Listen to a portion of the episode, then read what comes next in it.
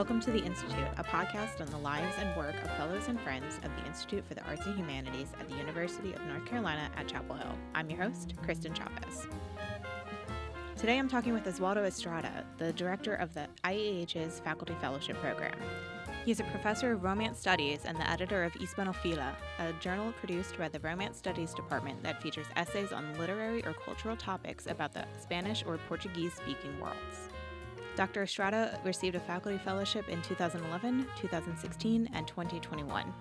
In fall 2021, he returned to lead the faculty fellowship program as the program director.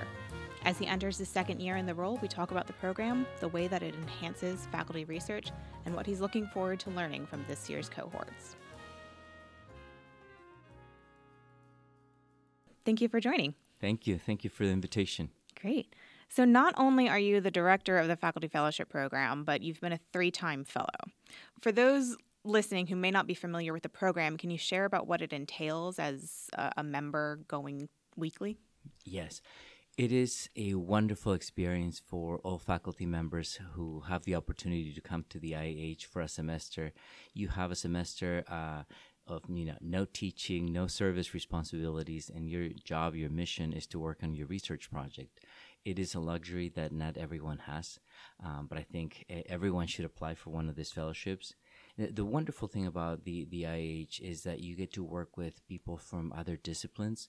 So perhaps um, you're a literary critic, but you happen to share your scholarship with a historian or um, someone who's in the Department of Geography or uh, someone who's in the English department, for instance and that's what truly enhances your project because oftentimes we're just we're used to discussing our own projects with our students with our colleagues. Uh, we attend conferences with colleagues who are working on you know, similar projects.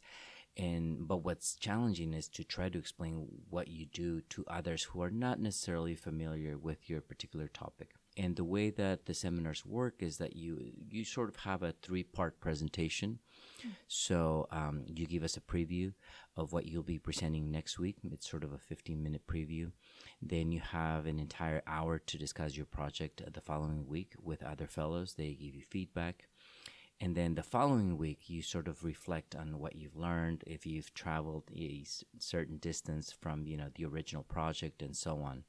In addition to this, you're in charge of leading discussion once uh, during the semester. And the fun part is that we get to eat together. Uh, we get to talk about current issues, talk about life in general. So it is a really, really wonderful experience. We are a research university, of course, but research and teaching are a big part of the mission of a faculty member. So, can you share a little bit about the importance of having this time to research? Yes, absolutely. I think that here at Carolina, we are, uh, or we have amazing professors um, who are very dedicated to their teaching. And because they are so dedicated, oftentimes you do forget that, you know, you also have to write this article, you have to work on your book. Uh, and if you're thinking, you know, I'm coming up for promotion soon, of course you need a book. And so I think that it's, it's nice, it's unique, uh, the fact that you have a whole semester to work on this. Um, and I always tell our fellows to protect their time because people might think that because you're not teaching, you're free to do other stuff, right? And you can serve on this particular committee. And can you also do this for me? and I'll say, no, no, no. Um, you know, this is time just for you to work on your research project. And maybe all you can do during that semester is work on one chapter um, or, you know, two chapters. Or maybe you're working on your book proposal and you get to submit that um, that's something that we also do every week. You share with others a 12 page paper, uh, and so we can give you comments on it. And it seems like it's, you know, uh, a very small number of pages, but you actually get a lot of feedback, and and it's you know it, it works out really well it all helps to kind of advance the overall publication definitely, or story. Definitely. And sometimes I feel like you need, so say you're at the IH for a whole semester and maybe all you were able to produce in writing was I don't know whatever it is that you know that's important to you like 20 pages 50 pages.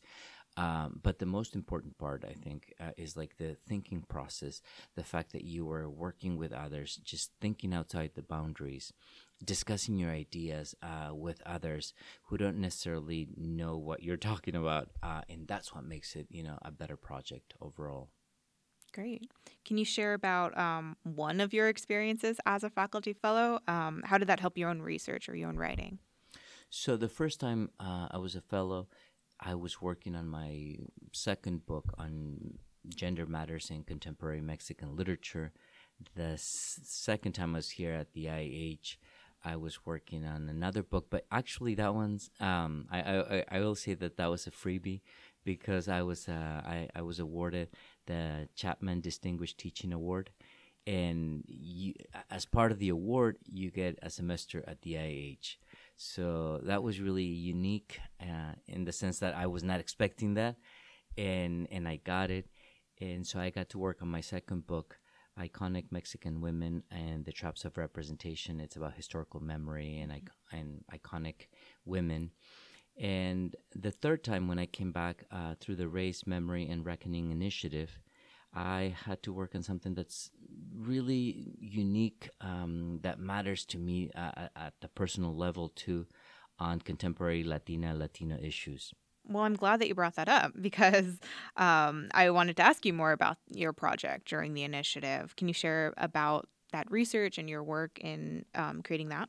Yes. So, in addition to being a professor of Latin American literature, I'm also a fiction writer. And I, for the longest time, I wanted to write a book about immigrants, about Latinos in the United States. And I didn't know if I wanted to write an essay or chronicles or short stories. And I, I think that I just needed the time to think about this. So this uh, third fellowship gave me the opportunity to think about those Latinos who are less visible, um, but who are here all, all, over the state of North Carolina. Mm-hmm. Uh, there, are, you know, 60 million Latinos or so, uh, according to the last census here in the U.S.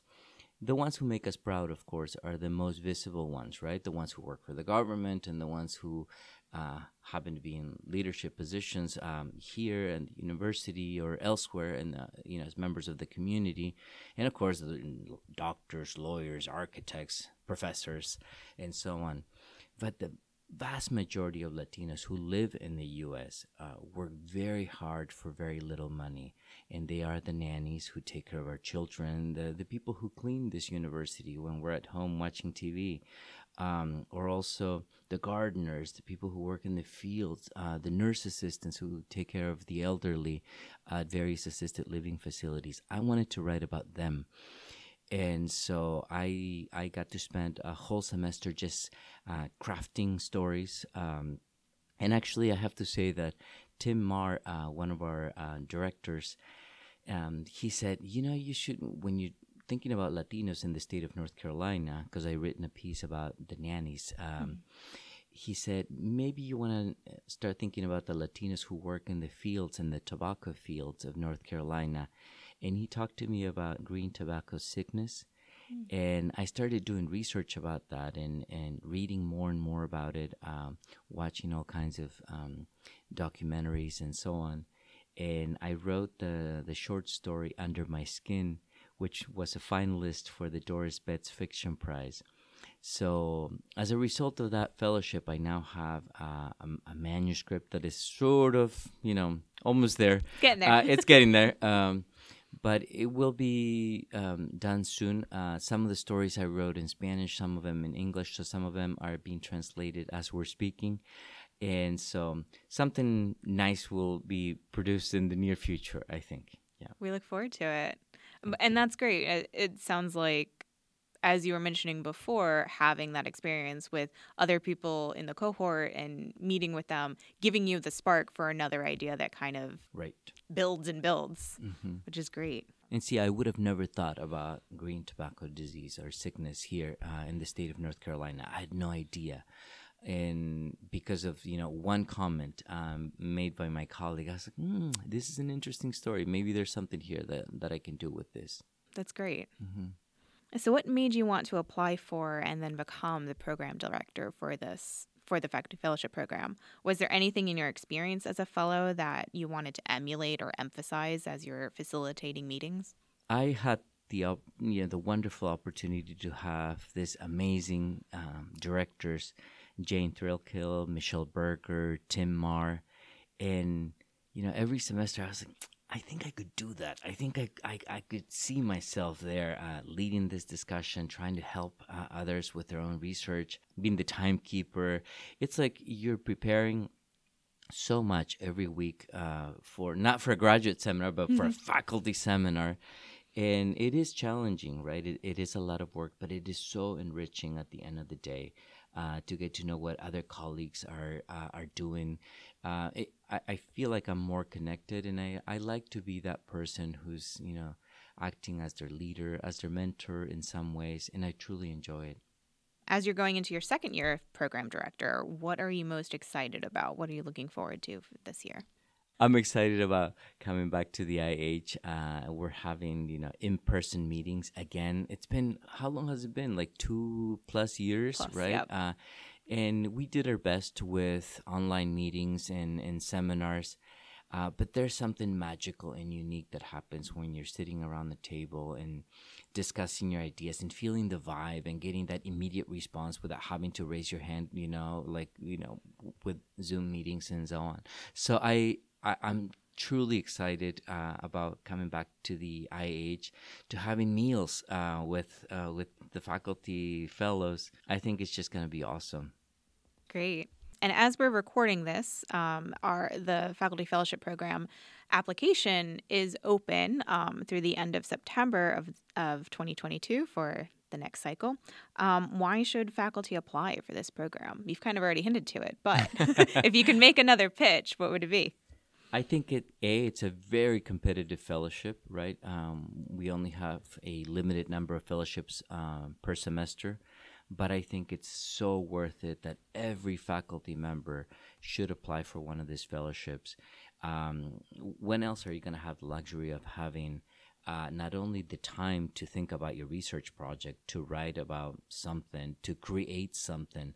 Um, but uh, when else are you going to have you know nine or ten scholars around the table uh, giving you feedback constructive criticism to make your research project even better than what it already is? So i think that uh, definitely and we are certainly hoping to get more and more applications.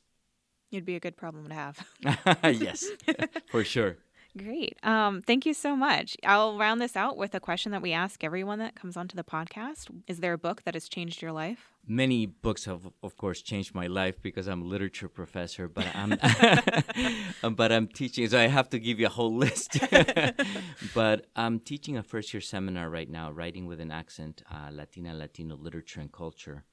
And I have to say that I've fallen in love again with the writings of Gloria Anzaldúa uh, we're discussing her, her writings and how she deals with discrimination, otherness, being a minority in the U.S., a Chicana, and how we should always strive to empower ourselves. Uh, I'm thinking, of course, of her book Borderlands, La Frontera, but I also love this other book that she co edited with Cherríe Moraga, This Bridge Called My Back. Great. We'll have to add it to the list. Thank you so much. Thank you for having me and for the opportunity to talk more about the IH. Thanks for listening to this latest episode of the Institute podcast. You can apply for the Faculty Fellowship Program at our website, iah.unc.edu. There you can also find the latest news featuring arts and humanities fellows, information about grants and leadership opportunities for all UNC Chapel Hill faculty, and spotlights on upcoming public events. All of our podcast episodes are available at our website, and you can subscribe on Apple Podcasts, Spotify, SoundCloud, and more.